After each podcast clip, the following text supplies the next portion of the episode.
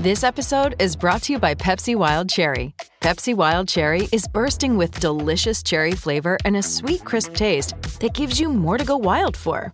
Getting wild may look different these days, but whether it's opting for a solo Friday binge watch or a big night out, everyone can indulge in their wild side with Pepsi Wild Cherry.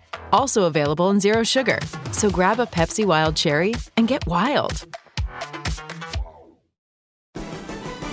The Final Furlong podcast with Emmet Kennedy is proudly brought to you by All About Sunday, the ultimate racehorse ownership experience. Download the app and get involved today. All About Sunday. We love racing. And by our official betting partner, Kalooki Sportsbook, the market leading messenger betting service, providing best odds guaranteed on UK and Irish horse racing, plus with the option of instant withdrawals. Visit kalookisportsbook.com to sign up And Cheltenham is once again our focus as we bring in, uh, in association with Weatherbys, the main man behind the Weatherbys Cheltenham Festival betting guide, the essential guide for Cheltenham, the brilliant companion for the Final Furlong podcast. You have to get your hands on it now, and you can do so at weatherbys.co.uk, weatherbyshop.co.uk, and get yourself a £5 discount with the promo code Paul Ferguson. Uh, the promo code is final twenty, final in lowercase two zero. Happy days. Is it final 22 or final 20? Sorry, final twenty two. Yeah, that's what year are we in? There you go, final twenty two. Sorry. It's all right. It's all right. I'm wrecked from that preview last night, and uh, you had a 10 hour drive the other day, so we're all we're all still recovering. We're all just wrecked. Is, yeah, I was uh, yeah, I was actually I've had a few days off, but I had a ten hour drive down to um, Fontwell on on Sunday. There and back. It was a long day, so still recovering. Yeah, but at least you got to hear Liverpool win the Carabao Cup. Anyway, we're going to talk about novice chasers in this edition of the show. So we're looking at. Say uh, no more. he, said, he's had a lot to say about that off air. Um, pleasing day for me. Uh, so we'll start with the Arkle. We're going to go up in trip as we go along. So we'll go with the Arkle, uh, then two mile five, three mile, and then the not quite four miler novices chase. So the Arkle. Uh, betting is headed by Edwardstone. It could be, it could be a great start for Britain because Nicky Henderson has got two very strong hopes in the Supreme Novices Hurdle, and then there's Edwardstone for Alan King. Um, second favourite is then All About Ireland. Essentially, we've got Blue Lord and Riviere d'Etel.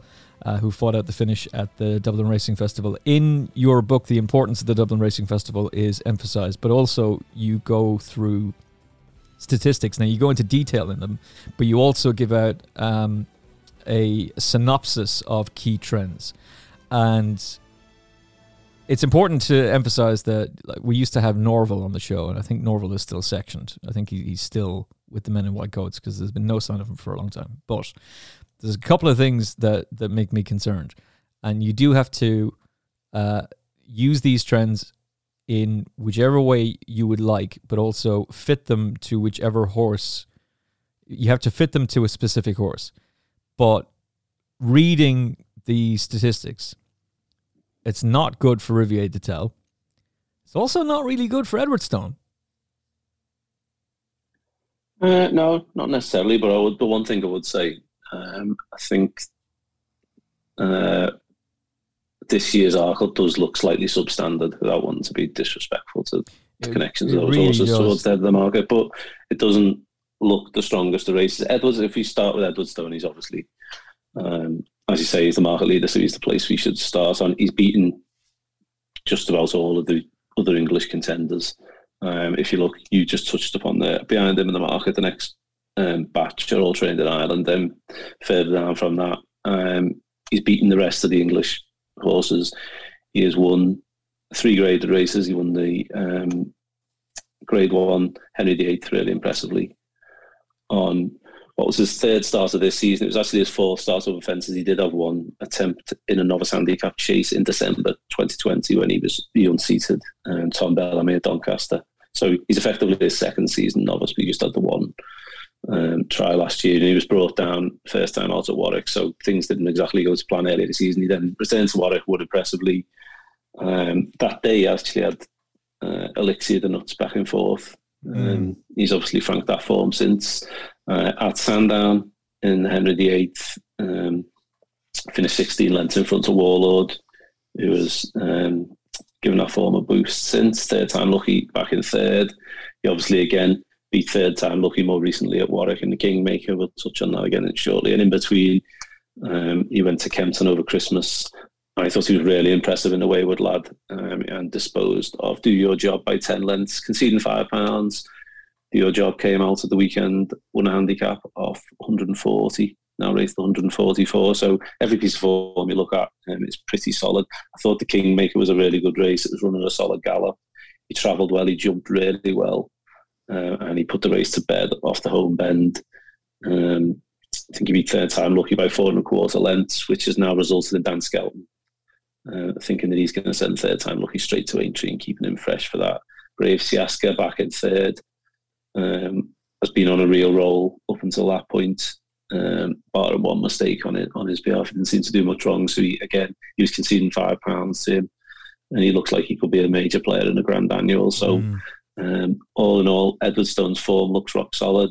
Uh, in terms of his profile, he's probably slightly older um, than many a recent Arkle winner. I think the only two recent eight-year-old winners were Sizing Europe and Moscow Flyer, yeah. who were obviously bordering on champion hurdle class. So that's normally what you look for when a horse has spent a second season over hurdles. Edwardstone doesn't fall into that category because once revert into hurdles last year, he was seen um, running the feature handicaps at the end of the season. He finished third in the um, FA hurdle, fifth in the county, and third that went tried over two and a half at Aintree. Um, so he ran well in, off marks in the high 140. So he, you, you would probably say as a hurdler, slightly below what you would normally look to expect um, in terms of an Arkle winner. But I think he has improved significantly for going fences. His, his say his jumping is, um, has been really impressive. I like the way he travels. Uh, possibly, I would say that, that the one negative would be that maybe that he's north from three at Cheltenham. But if you actually look back at those races, he was well beaten in behind Shishkin in the um, Suprema 2020. But as we said, he's improved since he, he reappeared in the Greatwood that year and finished fifth, staying on quite well when the ground was softer than ideally would. He would, I think, he's handled soft ground well this year, but I do think he's a better horse on a decent surface. So good to soft would be ideal for Edwardstone. And then he actually ran well. I thought he ran better. He finished fifth in the county, but he ran a sound race. He was well out. He was come from a pretty uncompromising position coming down the hill and ran on really strongly. If you watch that race back, only beaten three lengths and was finishing well. So you can't say that he doesn't get up the hill um, and that was obviously over um, two one on the new course. So yeah, I don't. I, th- I think he ticks plenty of boxes. Um, I, I just like the way he travels and jumps. As I say, in a normal year, you'd probably be fearful of a proper Grade One hurdler going chasing against him. Obviously, appreciated didn't go chasing with with him yet still yet to reappear. And Ferny Hollows obviously had a setback. Um, so so like the two at the start of the season, they probably would have been the two main protagonists who we'd have been looking at. Um, he hasn't got them to fear. So for me, the Irish form, which we'll go on to talk about shortly, perhaps not as strong as it has been in recent years. So um, I think Edwardstone sets the standard and, and is a worthy favourite. Yeah, I think that's fair.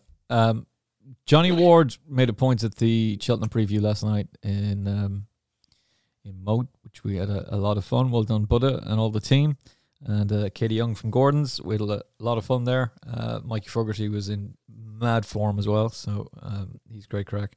But Johnny just said that the current state of British racing is British jumps racing is is not good. Um, and this was when we were talking about the Supreme and the fact that Edwardstone has been able to batter everything, including third time lucky, who was such a hype job at, at the start of the season um, almost exposes the lack of strength and depth. Now, if this was a, a Willie Mullins trained horse doing the same thing in Ireland, everybody would just be going, "Oh, this thing's an absolute superstar." Um, in terms of Blue Lord, like he's done it well at Fairyhouse. He was very impressive at Naas. He should have been. He was a long odds on favourite. And Mikey Fogarty actually said, and Johnny Ward both both said that Riviere d'Etel should have been awarded the race uh, at Leopardstown, which actually made me sick because I was on Riviere d'Etel, and that was such a, a long steward's inquiry. And you make the point in the book that five year olds don't have a great record in the race. I don't necessarily think, and I, I'm inclined I'm I'm interested in your view on this. Um, Blue Lord is not the Willie Mullins number one hope for the Arkle. Like as you said, appreciate it would have been Ferny Hollow would have been. So you're looking at his third string basically, who's second favourite, and Riviere D'Etel uh, ran a monstrous race uh, against Ferny Hollow, and then ran a monstrous race and arguably should have got it in the stewards. Um, and Kalooki are going 100 to 30 about her. Um, she's a five year old, but she ran a, super race, I thought, in the Boodles last year. So she has course form and um, she's picked up plenty of experience and she'll get the weight allowance. So she's probably where I would side at the moment, um, subject to change. But I can also see this race causing an upset. But uh, we were saying off air that a lot of these novice chases are going to be small fields. Like by the time it actually comes to the day, they're going to cut up badly. Um, so, what is your assessment of, of the Irish form and uh, particularly Riviere D'Etel and, and uh, Blue Lord? I can, I can totally see the argument for um, people thinking Riviere D'Etel was unlucky last time and, and, possibly should have been awarded the race when um, Paul switched in front of her after the mistake at the last. Um, Sam Turner actually makes a compelling argument in, in the guide. He he, selects Riviere D'Etel for that for that reason, not just for that reason, but um, partly due to that, and also the fact that she would run really well behind Ferny Hollow um, over Christmas. She'd obviously won her three races early in the season, taking advantage of the four-year-old allowance and the sex allowance. Um, she had Coeur Sublime well back in third in the Racing Post Novice Chase uh, at the Christmas Festival. Um, don't really see why he should make up the ground. Um, he's obviously got the profile in that he was a high class hurdler Coeur Sublime, but um, I think he needs to step forward again personally if he's going to mix it at this level of offences.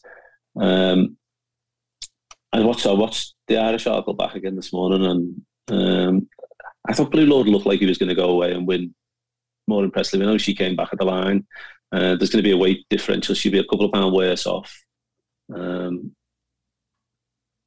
in the Arkle than she was in the Irish Arkle because obviously, as you've touched upon, the five girls don't have a great record since, and that is since the age allowance was removed in 2008, 2007. Sorry. Um, so since then, I think there's been um, 13 five year olds have attempted to win the Arkle and none have been successful. Allmankind being the last one um, last year. So, but as you said, it's a, a, again, as you touched upon in the introduction, the likes, just all the statistics need to be taken into context of the actual race and the horse themselves. And this year, if you're looking at it being a weaker Arkle than it usually is the case, then the five-year-olds perhaps have got a maybe have got a better chance this year than they have had in previous years. They're not facing an almighty task um, with some of the some of the high-profile winners in recent years. So again, that's something else to factor in. Uh, for me, Blue Lord's probably just about the, the pick of them, but um, of the Irish on a on a strict form line. But I'd say the one I'd probably be most interested in, only because we don't really know as much about him, is another five-year-old Haut En Couleurs. Um, mm. another, from the William Mullen stable. He was obviously he was well backed in the Irish Arkle and come down too steep early on at the fence leaving the side of the course. So incredibly um, well backed.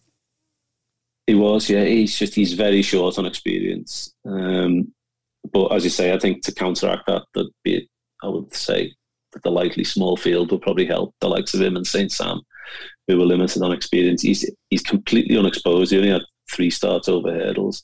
Um, his run in the Triumph Hurdle last year when he finished third was his first start for Willie Mullins. His first start out of France and his first run in 169 days. That was a was a massive run to finish just over three lengths behind Quilixios and Adagio. Uh, went on to Punchestown and finished third. I like the way he jumped at Leopardstown over Christmas when he beat Gentleman De Mee. He was obviously um, advertised the form by winning impressively since.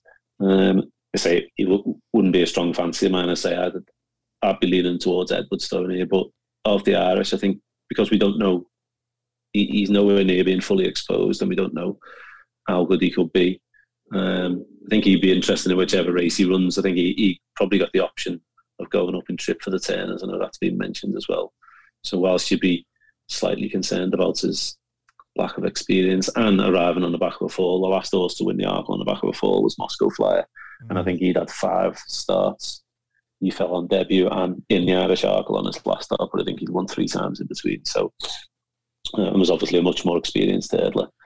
Um, but he, I say he'd be interesting.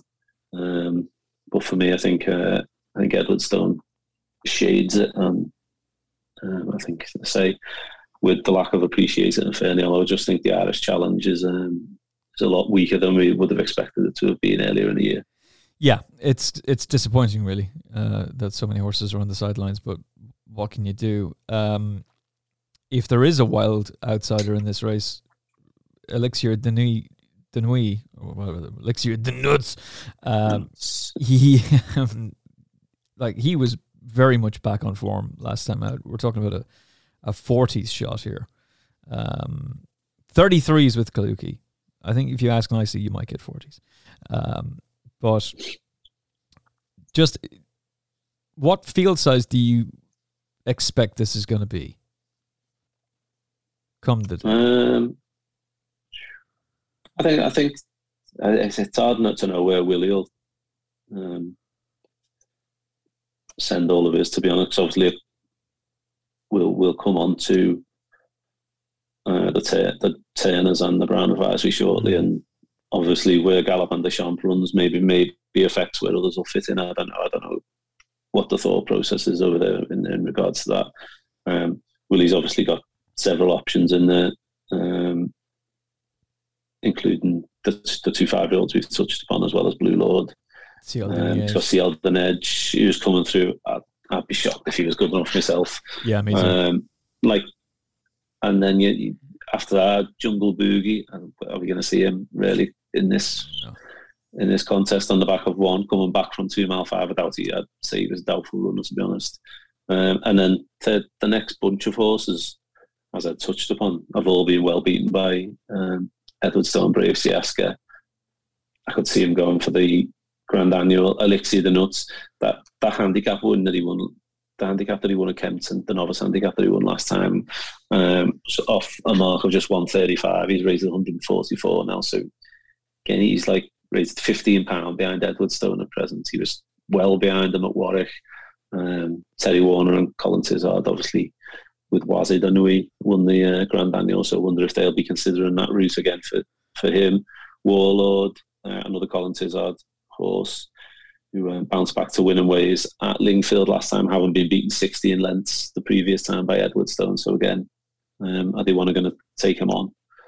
Or and the likes of Foot Pleasure and Third Time Lucky, I think will probably wait for Aintree. So yeah, I could see it easily being a single figure field, maybe um, seven or eight runners. So um, yeah, I, I, I, can't see anything from further down the market myself personally. I just think um, I think it'll be dominated by those towards the top. Probably will, but I think this is there's the possibility of an upset here, and with that in mind, and the fact that Colin Tizzard was saying we we have to plan it out now, but we can genuinely potentially go for a grade one or the grand annual be one or the other, and it's not running no bet.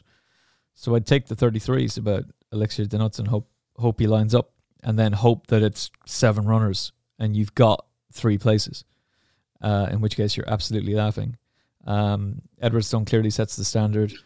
The the official rating um, isn't as high uh, as it, like horses rated 160 plus are seven from 14 in the last uh, since 2012. There is no horse rated 160 plus unless um, Blue Lord comes. Did he make it the yeah the English handicap and make it Blue Lord one sixty? I think he's raised one hundred fifty seven in Ireland. I think so. Mm. Um, we'll probably find out that we'll find that out later. Obviously, the, um, we're recording on Tuesday lunchtime, yeah. and um, as the weights lunch is happening down at Cheltenham, so um, probably find that out later. But I'd say one fifty seven was probably high enough for Blue Lord. I think I say I haven't really touched on his his form. As you say, he was quite good at Fairyhouse first time out in beating El Barra.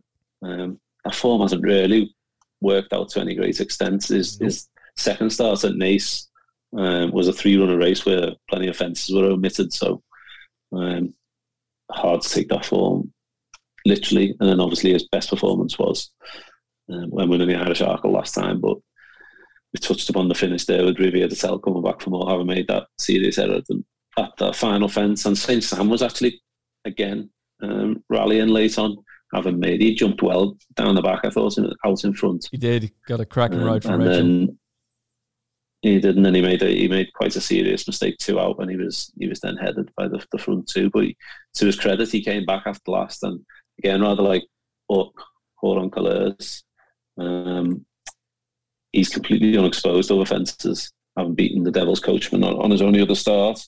Um, we've seen that he acted at the track and at the meeting last year when um, finishing runner up in the Boodles. Mm-hmm. Um, and again, he's he's fairly unexposed. He, he would he too uh, would have the option of going for the turner. So um, again, I think a lot. Uh, well, maybe it won't, but I, I would have in my mind that maybe a lot of the decision making will focus around on whether Galopin Des Champs obviously does go and take it, take on Bob Olinger in that two two and a half mile race. So, um, and then will the others just fit in and in and around it? Well, we can talk about that next. So, final selection: Edwardstone for you. Uh, yeah, I'd be with I'd be with Edwardstone at this stage. Yeah, I wouldn't be rushing to back it now. It's seven to four, 15 to eight. I would, mm. I'd imagine you'd probably get a bigger price on the day. To be honest. Yeah, I would like to think so. Although if the field cuts up, maybe not. Um, yeah, but I think I think the top of the market. I think they'll try and they'll probably. I'd be shocked if he was he was, he was any shorter than that. To be yeah. honest, on the morning of the race, it, it it's a fair shout. Um, look, I'll, I'll take a swing at uh, Elixir De Nutz uh, at 33s just to try and scumbag each way bet where if if they drop this field down to five, you're still getting paid three because it's an anti-post bet. So, and if he doesn't run, you get your money back. So what do you have to lose? Um, but overall selection would, would be Riviere d'Etel. Um, big big fan of that horse, and that has uh, been well documented on the on the Final Furlong podcast. Right, so we'll talk about the Turners. Um, Willie Mullins runs Galopin Des Champ here and not in the old RSA, which is now the Brown Advisory. So he's going to take on Bob Olinger. Um, the current betting with uh, our good friends at Kalooki is Bob Olinger is five to four favourites. Apologies, it's just updated in front of my screen. Galopin Des Champs is even money favourite. Uh, Bob Olinger is five to four. Then it's seven to two. L'Homme-Presse. Um, you're looking at we got Bravemansgame, Blue Lord, and Saint Sam in there. Saint Sam might go here twelves. Uh, Jungle Boogie is tens, and um, there's uh, our old friend Haut En Couleurs again uh, tens. Right, how do you break this race down? What you were saying to me off air that you would prefer Galopin Des Champ in the Brown Advisory, the the three mile race. Uh, yeah, well, to be honest, well, having backed him before he ran over fences to win the Brown Advisory, certainly would prefer him to go that route. But um, I watched I watched the races back again. I could see why um, people were making the case um, for him running the Turners after his sparkling debut over two mile five when he he, um, he was stunning with his front running display at Leopardstown. Um, I haven't watched that back again. I watched both races back again this morning. For me, he was he was definitely doing his best work um, in the closing stages, and he was very strong crossing the line um, on both occasions. And looked looked like he took some pulling up, um, certainly on on debut. And that race he won at the Dublin Race Festival, which was formerly the Dr. PJ Moriarty and formerly the Flogas, and mm-hmm. now the mm-hmm. Ladbrokes Novice Chase. These race these sponsorship changes was just a nightmare for the um, mm. for the tre- for the trends this year. We're going through the key races. Ch- Chanelle Pharma has become the Tattersalls novice hurdles. Like, oh, yeah, yeah, which was which used to be the Deloitte. Um, so right. I think it's just going. It's all right for, for us who are able to keep on top of it, but um, for the general public who don't get to see it very often, I think it's a little bit more difficult. So um, if Rory was on anyway, and we're talking about the Turners, he'd be calling it the gold. Oh no, no, just, no, no, name. So no, no, no, no, no, not not allowed. No, no, uh, but but I will say this: the um, the odds checker site still has. Oh, fest, the festival novice chase. What the hell is that about? That, you know, the, the only reason why that was called Festival Novice Chase last year was because they didn't have a sponsor. Yeah, they couldn't get a sponsor.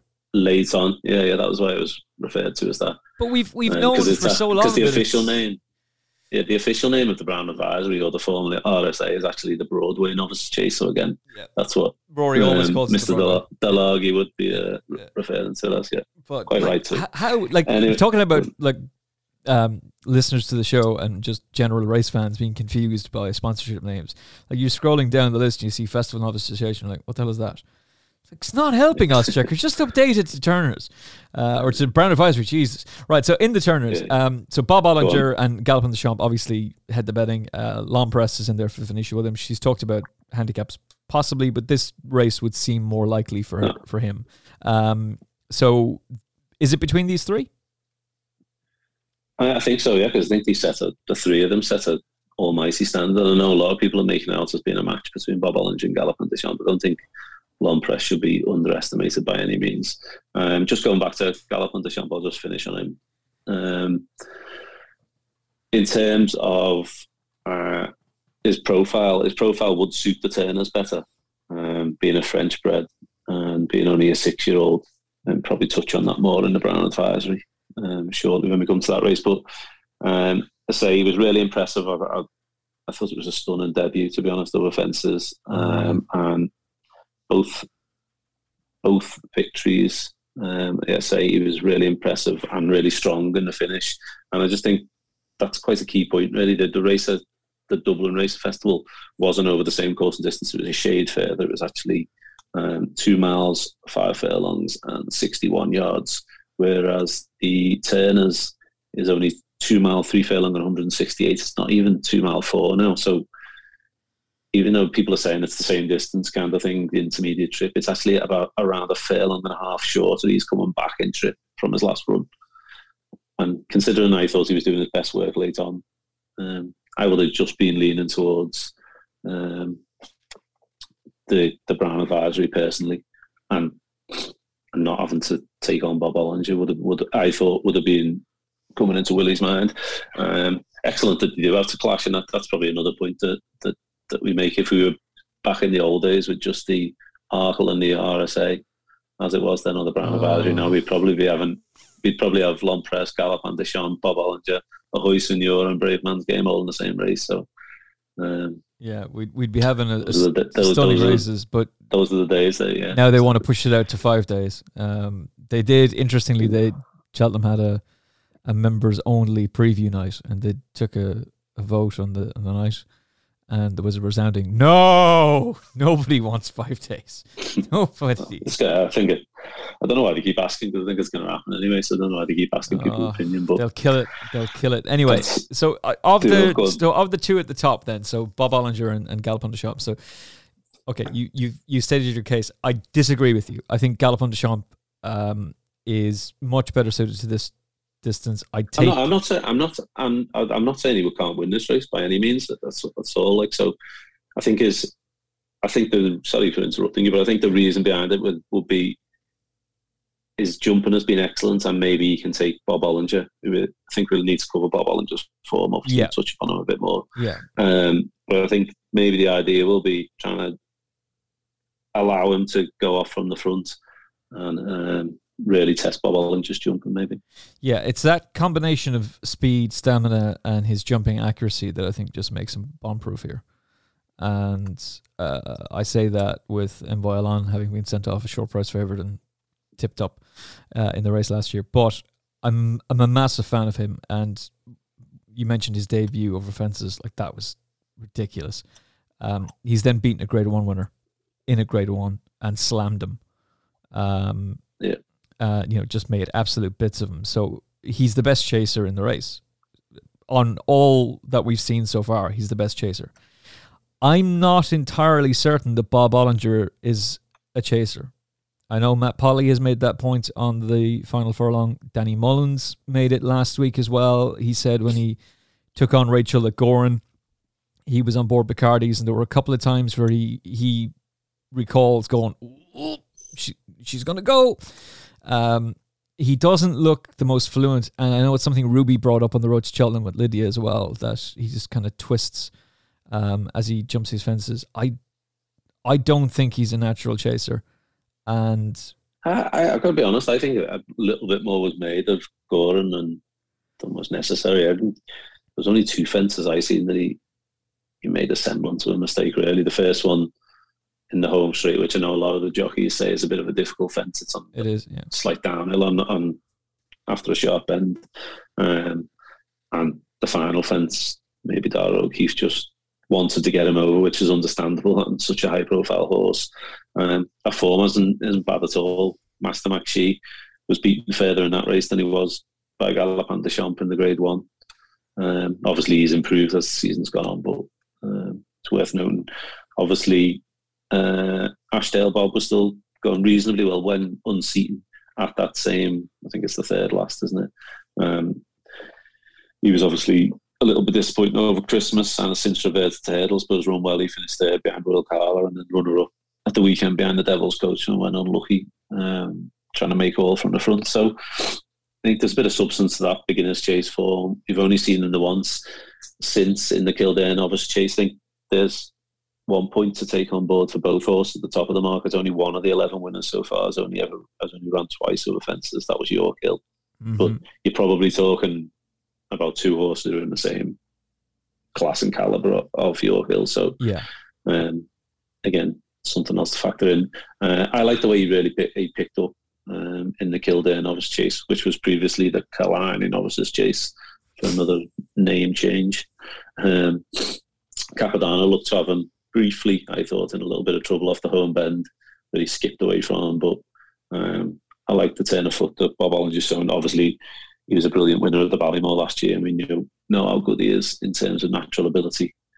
Um, and he showed that there the way he picked up and jumped well. For me, his jumping's been adequate. It hasn't been spectacular, but it hasn't been as bad as many people making out. Um, whether that'll be tested yet further by Galopin Des Champs and L'Homme Presse for that matter. Mm. Um, if the pair of them cross on from the front, um, it'll be interesting. It'll be a ta- it could be a tactical race if those two go at it from um, uh, a long way out, and maybe um, Rachel will be able to sit in behind and stalk. But he's going to have to jump well to, to keep tabs on them too. So um, yeah, it's going to be going to be a fascinating contest. Yeah, he, he's going to have to jump better, and Galopin Des Champs will stay. So that again, that's that mix of speed. And accuracy, and stamina. And so will, yeah, and so will L'Homme Presse. Yeah. So um, take us through him because he's obviously the, the leading British Hope. Yeah, he's he's obviously got more experience. He's four from four over fences. He's made dramatic progress since being switched to fences. He started the season at Exeter in early December, winning off a mark of 128. He's now raced 159, so he's fully 31 pounds higher than he was at the start of the season. Um, on the flip side that, he obviously lacks the hurdle and class of the other pair, who were both Grade One winners and both uh, festival winners last year over hurdles. Um, but he, he, to be fair to him, when he arrived from France, he only had two runs um, last April over hurdles for Venetia Williams, and he, he won by uh, 28 lengths.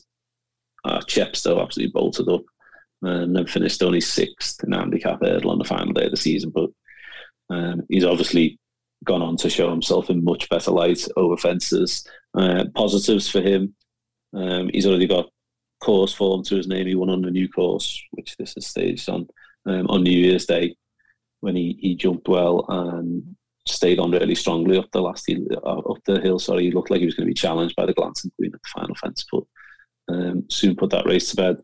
And then he won his Grade One last time at Sandown when he won the Scilly Isles. Again, might not have looked the strongest Scilly Isles um, we've seen for some time, but the way he jumped and the way he, took on the the uh, railway fences down the back straight at Sandown, um, and the way he left Pictory behind. Um, I know some of Paul's horses were a bit in and out through January and February, but Pictory has come out and won at the weekend. He came out obviously and uh, won the Pendle at Kempton. So again, given the form a bit of a boost, he was 27 lengths behind L'Homme Presse at Sandown. Um, he just looks pretty solid. You just know you're going to get, you know what you're going to get from him. He's going to travel and jump strongly from the front. I think he'd have no problem going up in trip. He, he's entered in the three mile race well, but I, would keep him at this trip for now. And then if if connections were thinking about three miles, maybe at Aintree if if that's necessary. Um, I, th- I do actually think that Aintree will be will be tailor made for the track there from with his front running style and probably no Irish to take on. So even if he runs well in defeat, um, I think he's probably not one to give up on. He, he might well win another Grade One later on in the spring. Yeah, I I think he's a big player. Um, anything else that takes your interest? Uh, Capodanno's probably probably worth a mention. He, again, he, has got the option of going um, open trip for the Brown Advisory. He was a three mile winner over hurdles, the Punchestown Festival last year, and he both bolted up in a um, handicap at the end of April. Um, he won at Naas on his debut, despite making a fairly serious error, two out. And then I say he gave Bob Olinger a good race, I thought, um, at Punchestown in mid January. Obviously, since then he unseated his rider, Mark Walsh, in the aforementioned Ladbrokes novice chase behind Galopin Des Champs. It would have been fascinating to see how he how he fared that that day. Um, having got within five lengths of Bob Olinger at the time before, it would have been a good barometer to the pair. So um, obviously, we're left with question marks in that respect. They say he looks like he wants a trip, but again, he's only a six-year-old and a French bred, so it might be that this this race, in terms of profile and pedigree and things, would suit him better. Um, and he's probably a big price. Could go well. As he said again, this race could cut up. Um, it wouldn't surprise me if Haut En Couleurs um, or Saint Sam was rerouted here. Yeah, and again, wouldn't be um, wouldn't be too dismissive of the chances. Although five year olds, only six five year olds have attempted to win the Turners, and obviously all six have been beaten. So not as many. So it's not as many to um, hang that statistic on. But again, we just know it's diff- it is ge- in general terms it's difficult for five year olds at this time of year when the when the weight allowance has gone. Um, and or, or, at least at least certainly at least reduced and um, maybe if if you were connection to those horses, you would think that the Arkle does look a much weaker race. So maybe take a chance on that in that, in that event. Yeah, again, I can just see this race cutting up as well. Uh, Galopin Des Champs for me is my final selection. You? Yeah, I'd probably I'd probably just about favour Galopin Des Champs. Yeah, um, I'd say I would prefer him in the three mile, but um, that debut over fences was was the best thing I've seen this season. So yeah, um, I think it'll take a good one to beat him wherever he goes. But uh, Willie normally gets it right. He did get it wrong a couple of years ago. To be fair, he should have he should have ran the other way around. He should have ran Allaho in this race, and he was beaten in the old RSA. Maybe that's maybe that's lingering in the back of his thoughts. Yeah, I think the the O'Leary's forcing him to run Sir des Champs in the what was then the JLT, or was it even the JLT then? Who the hell knows?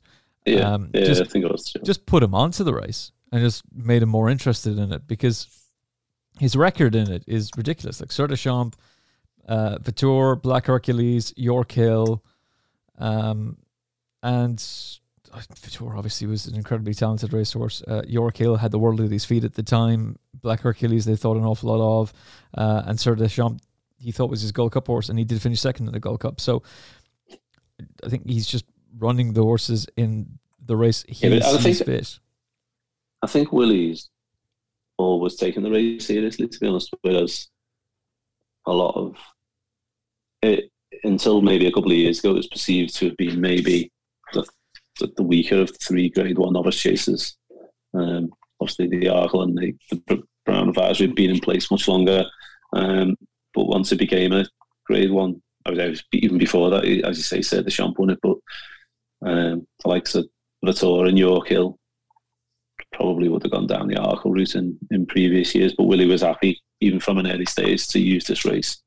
Um, and probably the best the best two winners of the race. Well, certainly certainly is the best winner of the race we've seen oh. so far. So, um, but this say if the top three turn up, people say people keep calling it a match, but L'Homme Presse is um, is very much in there. Say one one thing to keep an eye on between now and two weeks on Thursday when the race takes place is um, possibly the form of Venetia Williams. Um, I know she spoke out yesterday, maybe in the press, saying about them, potentially a a bug or something in the yard, maybe, or something's not right with.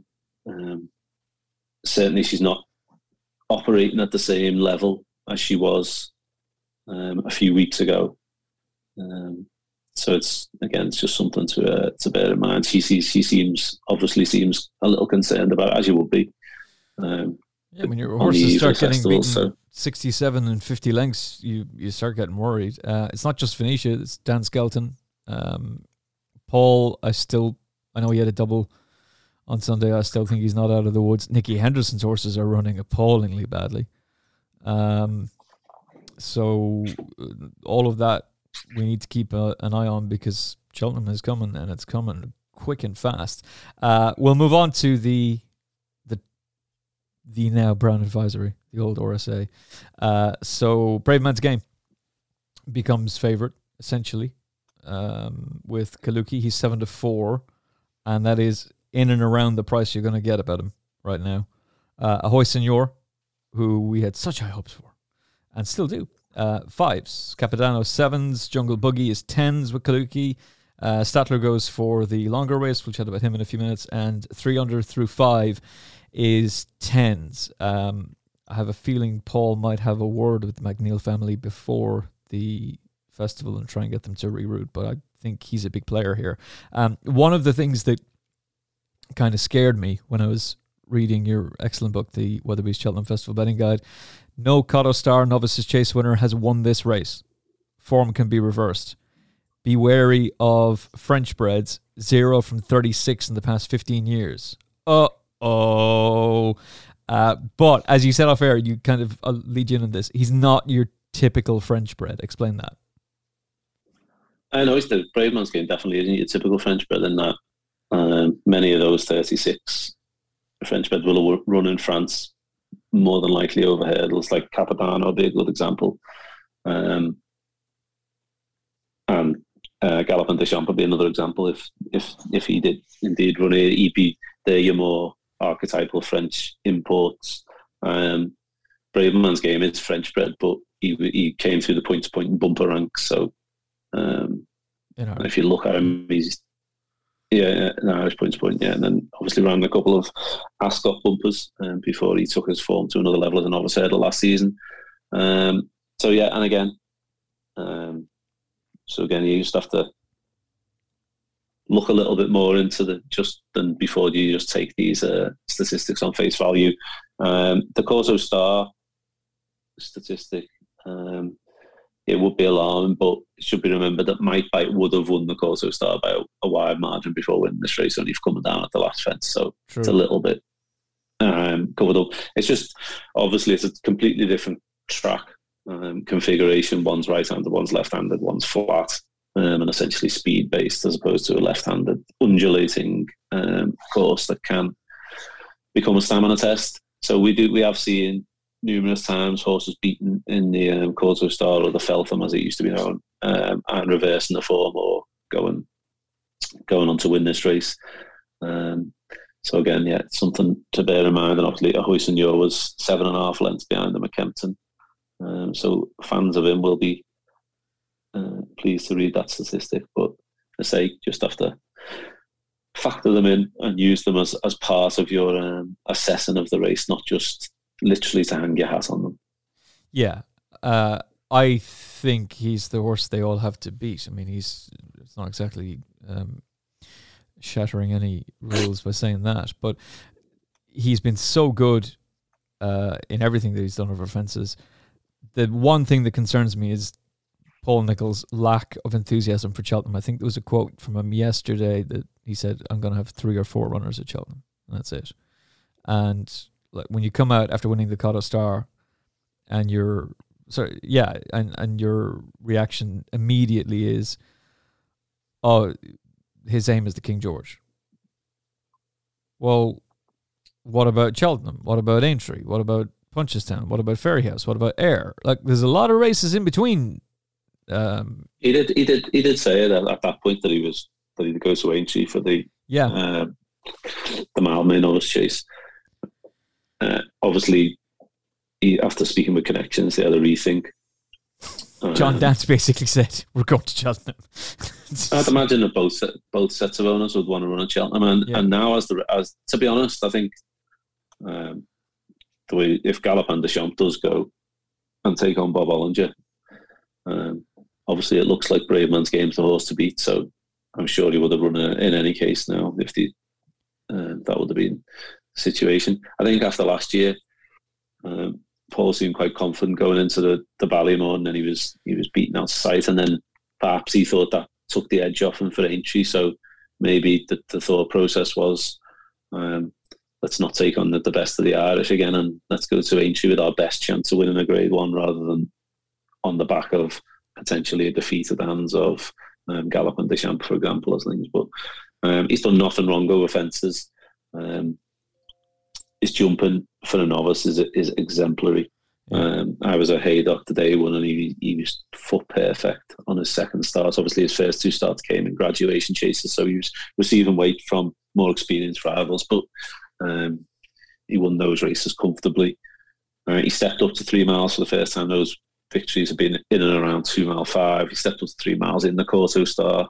As I say, he had seven and a half lengths to spare over Ahoy Senor, um, where he jumped better and he showed the the, the better finishing speed. I thought um, in what was a fairly slowly run race. So um, Rory's actually made the argument for Ahoy Senor. Um, again, he's made a good good case in the in the book for the fact that if it, if it's made into more of a stamina test, it could could well suit Lucinda Russell's horse a lot more on this occasion. Um, we've since seen Bravemansgame once more in a novice handicap chase recently at Newbury, which I thought was quite a brave move from Paul. To be honest, at, at a time when yeah. a lot a lot of his horses weren't running well to to run him off a mark of 159 in a handicap, um, and and against a couple of decent horses as well who'd won novice decent novice handicaps themselves. So it wasn't like he was he was up against nothing at all. Um, he done it and he, did, he done it well. He, he gave sixteen pounds and a beating to Pat's Fancy. We'll probably talk about when we come on to the National Hunt Chase later on. I thought that was a, a fair performance. After which Harry Cobden was quick to say um, that he thinks he'll be better taking a lead, um, and, uh, and and I think he'll definitely get that again here with um, Ahoy Senor in the field. So um, yeah, he seems versatile in terms of ground. Um, he, he acted on the track last year. You can't say he didn't act on the track. He was just beaten by a speedy horse in Bob Olinger. Um, he's obviously taken his form to another level over fences. Is say he's versatile in terms of ground, but it's worth noting that there's two grade ones: his Challow hurdle win and that Kauto Star both came on soft ground, so he'd probably be even more favoured if if the rain arrived or if we got soft ground on day two of the festival. Yeah, um, look, I, I think he's a superb racehorse. I think he's he's a fantastic long term prospect. Um, you and I are on opposite ends in that I back Galopin Des Champs for the the uh, Turners. This, this race, the, and oh, backed Bravemansgame for the Brown Advisory. Um, and was taking as many fancy prices as I can. The problem is, I'm still very confident about Galopin Des Champs. I'm starting to wonder about Bravemansgame. and there's a couple of things. One, the Kauto Star record. Um, the French bred thing is in my head, but you've explained it very well. He was brought up in a different environment. It just happens that he's French yeah. Gen- and generally, French bred sites and sort of normally not wanting to obviously pigeonhole all horses to say more, um, but in general, a lot of French breds are quite precocious, which is why we see them do well in juvenile hurdles and things. And obviously, they, they start the jumping process earlier in France. And I think that they're a lot sharper, so that shorter trip is maybe advantageous to them at this fairly early stage in their um, career, mm. and then they can build up in trip as the as as things happen. So again, that that that was with L'Homme Presse in mind. I think he's a typical example of that. I'd be happy for him to stay over an intermediate trip, maybe go up at Aintree or next season, see him over three miles. But say I do think Bravemansgame's a slightly different uh, model in that respect. Yeah, but he's no longer fives. You know, he's seven to four now with Kalooki. Yeah, exactly. So yeah. that's what you're looking at. And Mikey Fogarty at the Cheltenham preview last night did say he's a fucking certainty, lads. Um, this horse can't be beaten. Uh, he did say the same about Envoi Allen last year, though. So just you know, things can happen. I'm only slagging. I'm only slagging, Mikey. We, we've all had egg on our face and we've all had to eat humble pie. Don't worry. Um, but like he's seriously talented. But I'd be with Rory with Ahoy Senor, and it's kind of a price situation now. Um, he got thrown in at the deep end. I remember actually covering the race on on Talksport. He was due to run and was withdrawn late and that would have been uh, a novice chase, and instead he had to go into an intermediate chase and take on Fiddler on the Roof, and um, yeah. it was just a bit much for him. Newbury was probably the John Francome Um, for all that he was incredibly impressive and you can only beat what's put in front of you, that was this the beginning of the decline of Henry de Bromhead's horses. So I don't know how much you can read into Mr. Incredible there.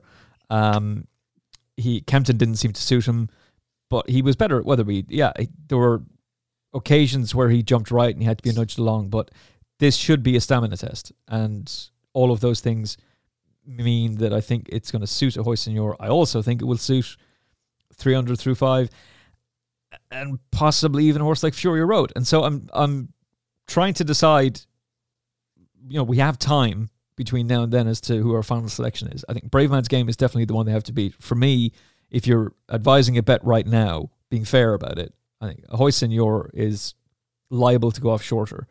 Um, if 300 de- definitely if you if you if you're in the in your camp, um, and I'll touch on his form in, in, a minute. But if you're in his camp now and he's available 11 to 2, none run, no bet, um, should back him each way because I think this will be a really small field. And yeah. and um, I think they'll I think they'll be they'll be a lot closer in the market than six to four, 11 to two, put it that way. And, and there mightn't even be eight runners. I would look at this. So um, I would say if you if you if you're in his camp, he'd be one who I'd say probably is worth backing now at that price each way. Yeah, we, we talked about this last night as well, and uh, again, just you can see some so many double entered horses and so many horses that can end up either skipping Cheltenham or going for a different uh, alternative race. Whereas a Ahoy Senor, unless they take a punt for the Gold Cup, which is looking unlikely, then this is the race that he's going to go for, and that price is too big. So he's my selection overall. Um, I'm keeping an eye on Threeunderthrufive and Fury Road, but Ahoy Senor will be my selection. What about yourself overall? Who's your who's your pick? Um, I'll just touch a bit, a little bit more on Ahoy Senor, if you don't mind. Obviously, he beat Bravemansgame seven lengths at eight, Trina Sefton obviously last year. And the one thing is, is form figures are starting to pattern out with it. He is four from four over jumps on flat left-handed track. So whether that it's just coincidental or not. But he was he was an impressive winner of a maiden hurdle. Uh, then he obviously won the Sefton at sixty six to one, um, and his two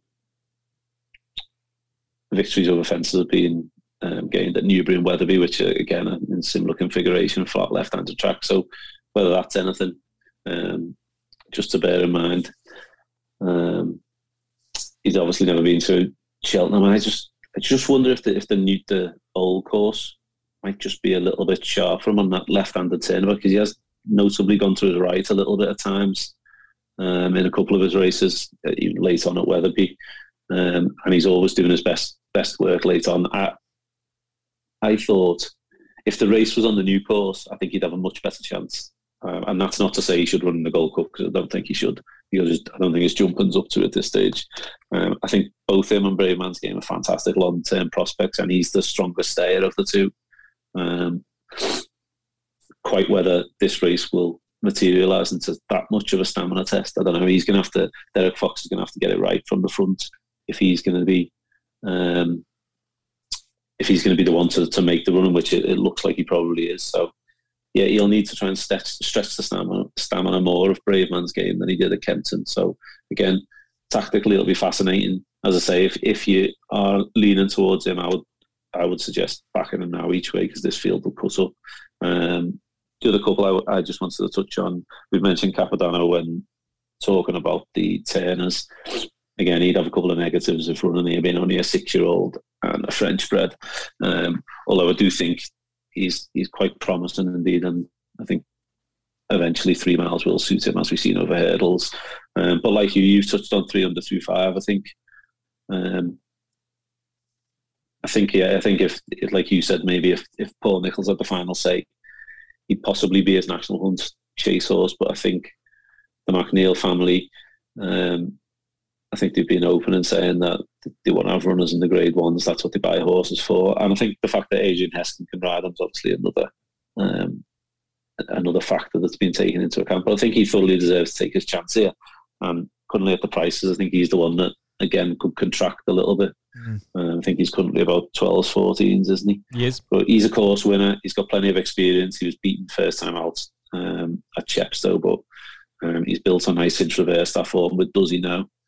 Who advertised that form recently when winning the Reynoldstown. He beat another good horse in the shape of Fantastikas when he won the December Novices Chase at Doncaster. Um, that horse come out and won uh, a valuable prize at Lingfield at the um, inaugural Winter Millions meeting recently. So um, his form's got a fairly solid look to it. He only ever seems to do enough. So he's raced 152 at the minute. Um, he's probably a horse who um, saves a bit for himself, maybe. And we're not going to get to see, to see really how good he is until he's fully tested, which he will be here. Um, has he got the class of Brave Man's Bravemansgame? Uh, Ahoy Senor? Yeah, possibly not, but I think he's probably really ready for this kind of test now. He's had the five starts. Uh, he ran in the Albert Bartlett, ran quite well, finished sixth last year. Um, and I can certainly see him outrunning his odds. And um, he'd be the one if you asked me for one at a, double figure price to maybe at the frame. He'd be the one I'd be looking at. Albert Bartlett runners have a great record in the race too, which I've learned from your book. Um, of course, Monkfish won the race last year. Uh, so yeah, no, I, I, think he's very interesting, and I think your call to go and take the price now about Senor is a very very strong one, and um, we should we should all pay heed to that. Uh, we've one race to go before. As you are placing your bets at Cheltenham, make sure you switch to Kalooki. Open your account now. Uh, application will be approved within minutes. There's a sign up bonus for new accounts with a match bet of up to 25 quid. So you get 25 quid free to play with for Cheltenham if you want. You're getting immediate interaction with experienced traders. And hey, ask them, will they give you a price? There's no harm in asking. We have this thing where we're in Ireland, we tend to chance it. Like you'll go up to someone in the ring and go, "You're going twos. Will you give me, you know, yeah, go a little bit higher? How much more will you go?" When we were doing the preview last night, poor old Aaron from Betdaq was constantly been played for uh, for bigger prices, uh, and Kalooki will be more than happy to engage with you. Look, the the worst they can say is no, but if you don't ask, you won't know. Um, these are poacher turned gamekeeper. Uh, they're professional bettors who have become pro bookmakers, and they're absolutely brilliant. Uh, I couldn't recommend them enough. Uh, they offer betting on all sports, best odds guaranteed, of course, on Irish and UK racing, uh, instant withdrawals. You don't have to wait for your cash for three or four days. It goes in instantly. They'll give it back to you instantly. Uh, check out their Twitter page, which is Kalooki, K A L O O K I, or uh, to see their daily price boosts. And they will have pitches across the country and extra pitches at Cheltenham this year as well. So when you're at the festival, make sure you go and say hello to Colin and the team. Uh, from Kalooki. They are first class and they are taking anti post bets for Cheltenham right now. So, as I said, there's no harm in asking. You can just say, hey, would you give me sevens, eights about Ahoy Senor? No, we won't. But you might as well ask. Um, chat to them and uh, join Kalooki now. Uh, the podcast is also brought to you by Weatherbys and this man, Paul Ferguson, uh, with um, his excellent book, Jumpers to Follow, which has already banged in loads of winners for us. But the Cheltenham Festival betting guide, the amount of work Paul has had to do on this is just unbelievable. Um, and it's worth every cent and it's worth reading top to bottom. It's just it's essential. Uh, I had it open last night at the during the preview. By the way, I was uh, looking at it here and there. Um, it's just terrific stuff. It's now in its 23rd year, extensive trend analysis of all 28 races. Norval now would absolutely love that, with the positive and negative trends boxes for quick and easy referencing. Uh, editorials from guest authors like Don McLean, Sam Turner, Jess Stafford with a brilliant breeding angle. Uh, she makes a great case about um, St. Leger winners who are now stallions like uh, Leading Light and um, a number of others who are set for, for big seasons. Uh, the Banker or Bust is back again for analysis of all the big festival favourites. Uh, Rory has his say on uh, the key races of the day. And uh, there's also a look ahead to Aintree because, hey, listen, Paul's a Liverpool man. Now, when I say Liverpool man, I mean a Liverpudlian. He's not a Liverpool fan, he's an Everton fan. But that's okay. Um, and so obviously the Grand National analysis is there, and that's invaluable for us too, with key trends to follow, and those trends are essential. Uh, and you've brought in the spring horses to follow section, which I love. It's absolutely brilliant. You can get it in print, you can get it in digital, which is what I have, or you can get it in both the print and digital bundle. Weatherbyshop.co.uk, five pounds off for Final Furlong podcast listeners with the promo code Paul. Final 22, and it's definitely 22, not 20. All lowercase, final 22. Uh, get buying now. It is essential reading for the Cheltenham Festival, and it will help you to narrow down your bets and uh, make more gravy at the Cheltenham Festival. Uh, and also, all about Sunday. Delighted to say that we're headed to Donald McCain's yard on Thursday, where we're going to see Invincible Power.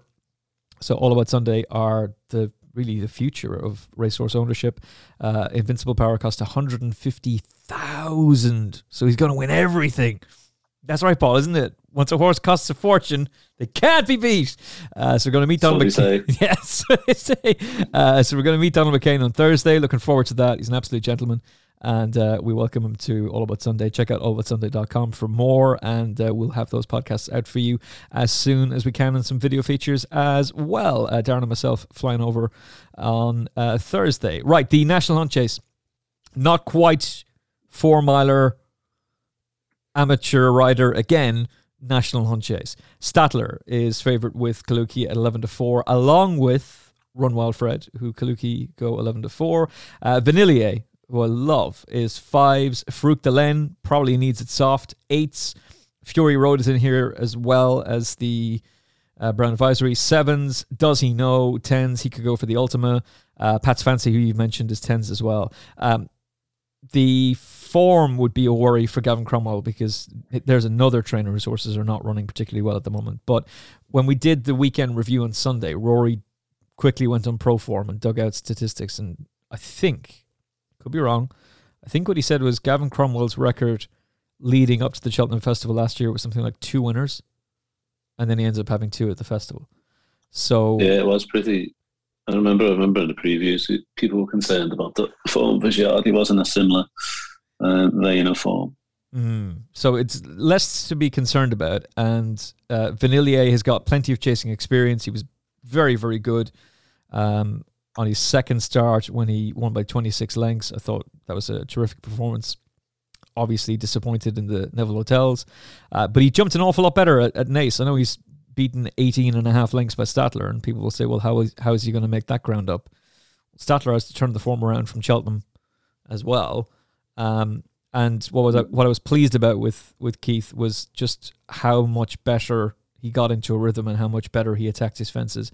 And he's going to have Derek O'Connor on board, and that's something we should talk about first. Is the importance of brilliant amateur riders like three of the last seven ridden by Jamie Codd, uh, Patrick Mullins, Lisa O'Neill, Derek O'Connor. These are the kind of people you need on your side.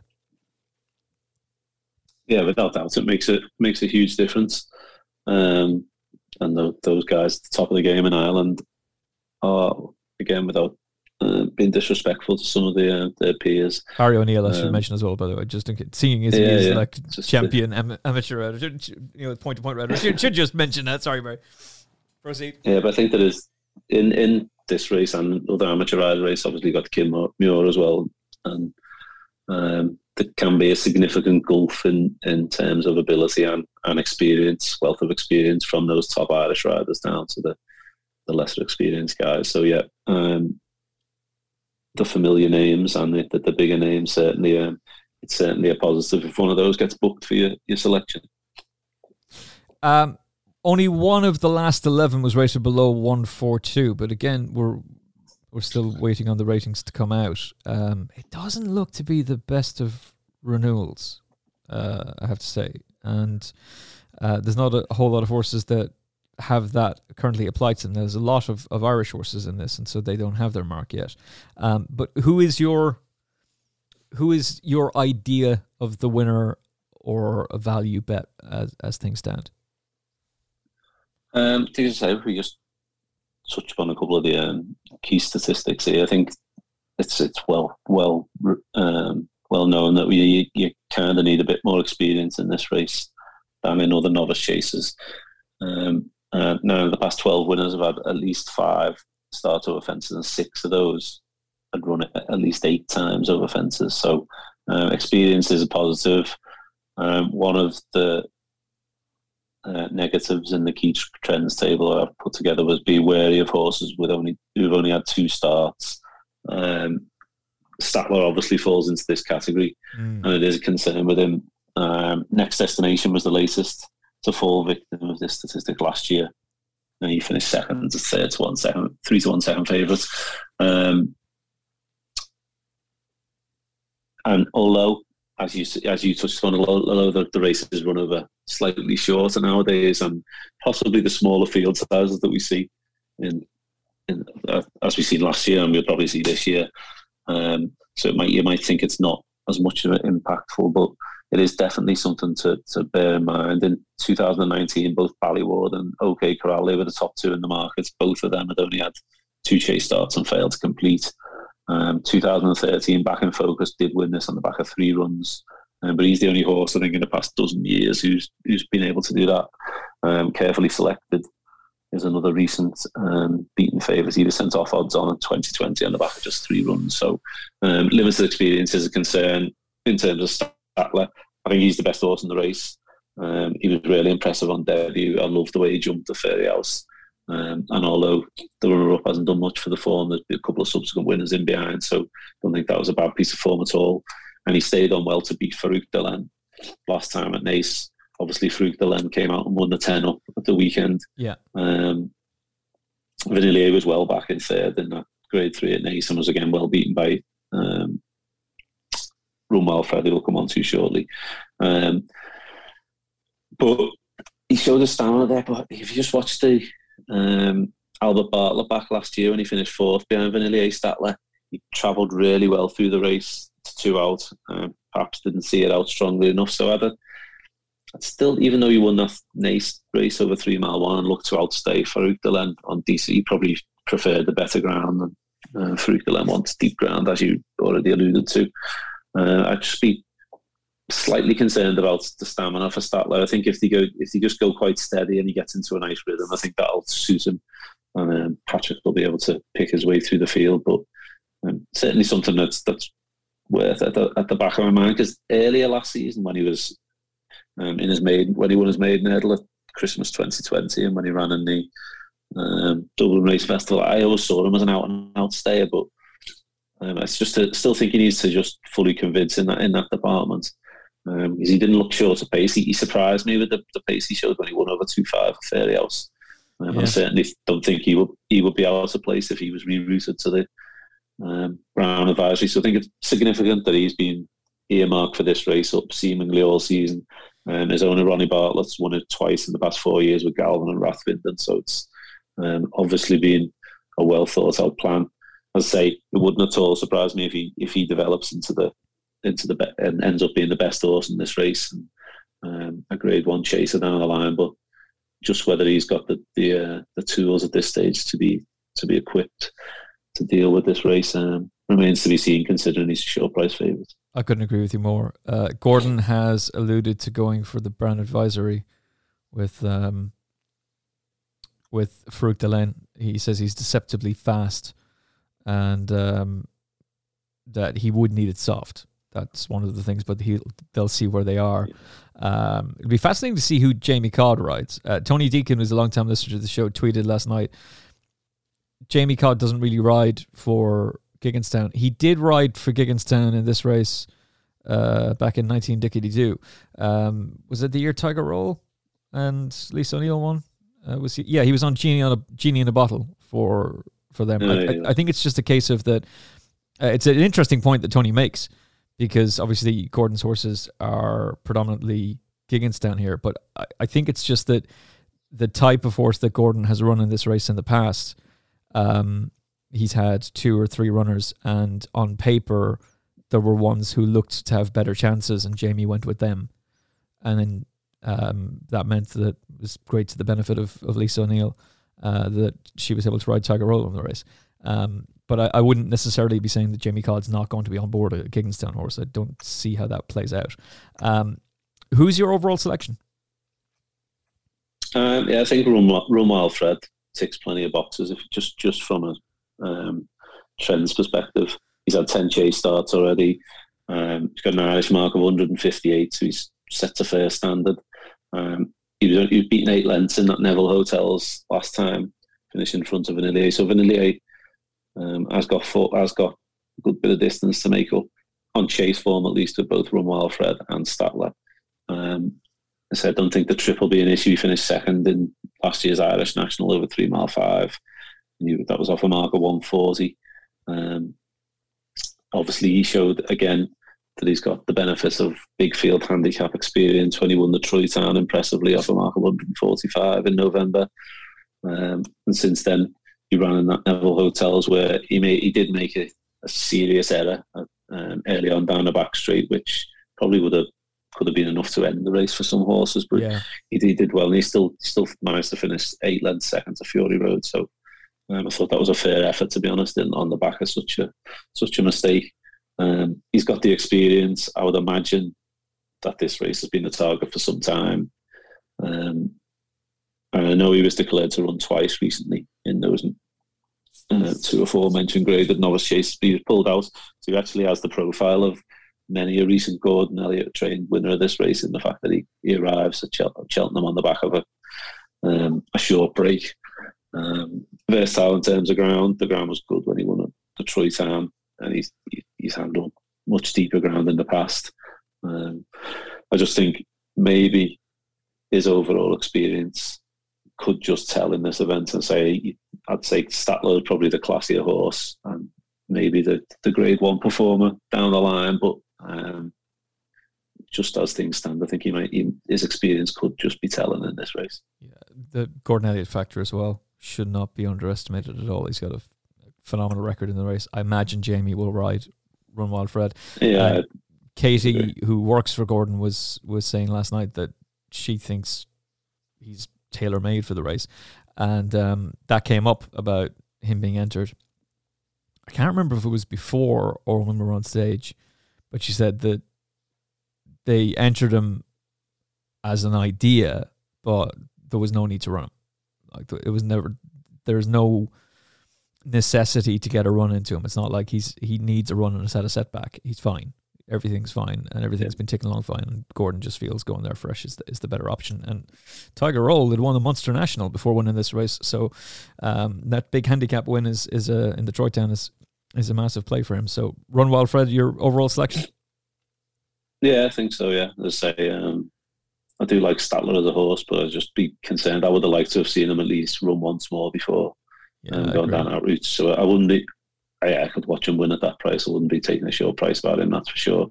Um, I just should just touch upon Pat's fancy. I mentioned him when we were talking about Bravemansgame and the Brown Advisory. He finished three and a half lengths second to Bravemansgame in Newbury.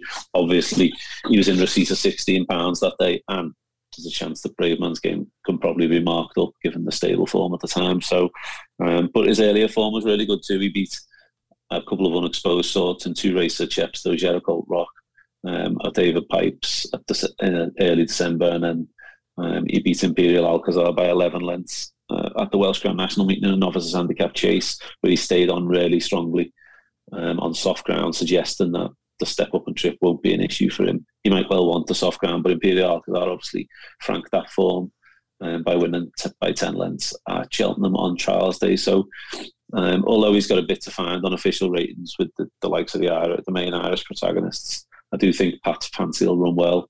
Um, and again, although his best effort came on soft ground, he has got plenty of form on, on decent ground. He was well beaten behind Vanillier last year in the uh, Albert Bartlett, but again, he seems to have improved over fence. I think he'll be, whether he's a graded performer in time um, beyond his novice campaign remains to be seen. He could just be a nice top end staying handicapper. But I think the marathon trip will certainly help help him, and he'll be running on when plenty of others have cried enough. So I'd expect a, a good run from um, Rebecca Cates, a seven year old. Okay, that's Pat's Fancy, who you can currently get with Kalooki at tens, non runner, no bet. So uh, keep him in mind. But I'm fully in agreement with Paul to take on Statler. we could have egg on our face, uh, but I'd much prefer to be with Run Wild Fred, and my overall selection is Vanillier. Um, but uh, if I'm asked to pick one at the top of the market, Run Wild Fred. And to be fair, Dr. Delargy put him up at, was it six to one? Is that right? Sixes? Yeah, sixes um, for this race. And now he's 11 to four, shorter, five to two. Happy days. Good man, Delargy. Uh, hopefully we're on the gravy train. So, uh, Vanillier for me. But um, Run Wild Fred for, uh, for Paul with uh, an honourable mention to Pat's Fancy. Uh, of the novice chasers overall, who's your main hope? Um, I would have said Galopin Des Champs if he's running the Brown Advisory, but um, obviously he's going the other way, so he's going to have a stronger opposition. Uh, I would probably go if if I was just given a free bet on any of the four races, I'd probably go with Edwardstone. Um, I think he's possibly got the uh, the weaker the weakest of the rate of the uh, field of opposition, maybe. So I'd side with him. Galopin Des Champs on the bridle and beats L'Homme Presse. Lompress finishes second. Let's go! See you later, Bob Olinger. Bob Olinger fans are going nuts. Henry, that's Henry de Bromhead calling to say, I'm not coming on the show now. That's Forget about it. Um, Paul, you can get the book at weatherbyshop.co.uk. I could not recommend it enough. The amount of work that you have to do to assemble this is just. I don't know how you stay sane, but I admire it incredibly. And it really is essential reading. And it's not just for Cheltenham. You've got Aintree and you've got the spring horses to follow as well. So there's there's so much there. But don't just look at the trends and go, I have to go with exactly what the trends say. As Paul said, with a horse like Bravemansgame, he's not a traditional French bred. He was raised in Ireland. He competed in an Irish point to point. He's been trained differently by Paul. The only thing that worries me about him is the fact that Paul has been anti Cheltenham all year long with him, basically with all of his horses. Um, Stage Star is another one. We talked about him in the novice hurdlers race. That you know, I want to go to Aintree with him. Um, that's not a good sign in, in, my view, and the stable form is still iffy. So, plus the price. So it's Ahoy Senor um, at the moment, but there's so much in there, uh, so much quality. I really enjoyed Graham Cunningham stuff this year.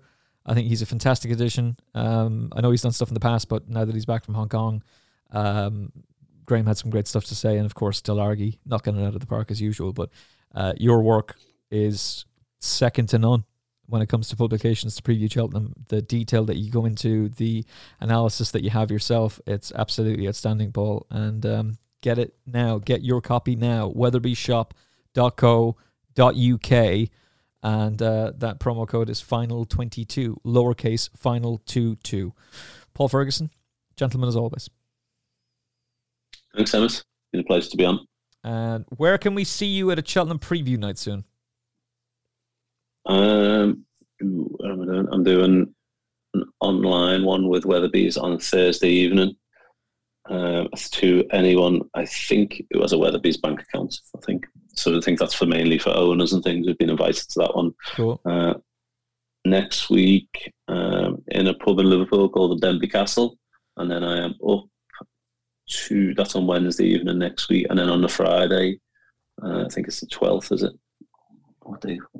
Eleventh, Friday the eleventh. No, um, whatever it is. Friday next week up at, um, in Motherwell with the Imperial Racing Club um, guys. So nice. I think there might still be a few tickets available there. So if you if you're interested in that one, check out um, their Twitter account or Paul Costello or Ian Robinson who run Imperial Racing. I'm sure they'd be able to um, sort it out.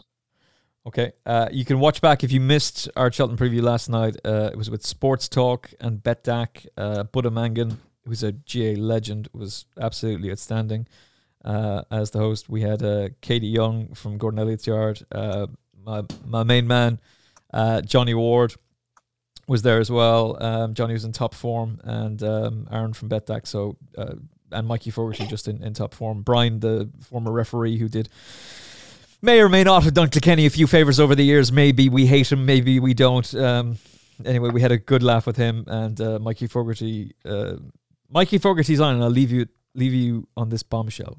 Um, his line that just caused us all to go into hysterics was, "The Mares' Novice Hurdle has a new favourite. The horse is called Brandy Love. And he goes, I believe that's a very well named horse. And naively, and honestly, naively, I went, do, they own, do the owners have a love of brandy? Do they have a share in brandy? It's like, You did- you didn't you didn't Google it, did?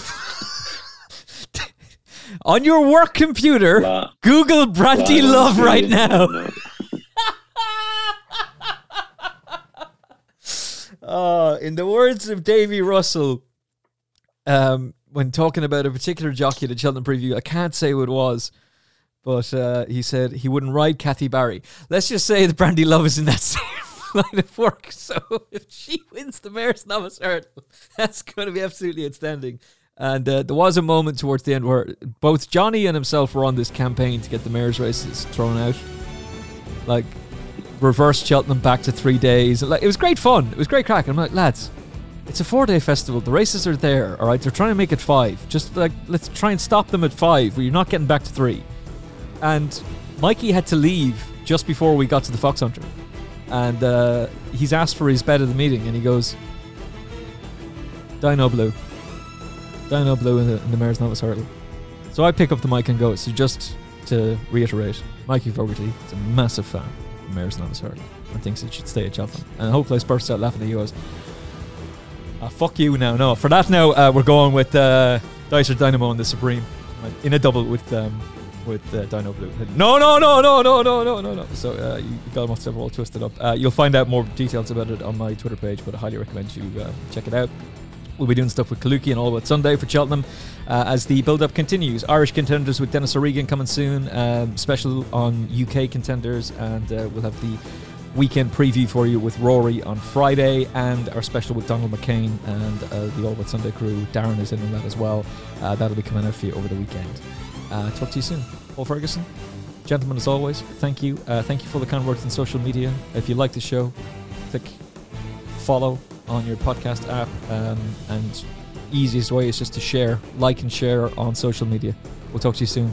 Be safe, be well, God bless. The Final Furlong podcast is proudly brought to you by All About Sunday, the ultimate racehorse ownership experience. Download the app and get involved today. All About Sunday. We love racing. And by our official betting partner, Kalooki Sportsbook, the market leading messenger betting service, providing best odds guaranteed on UK and Irish horse racing, plus with the option of instant withdrawals. Visit kalookisportsbook.com to sign up now.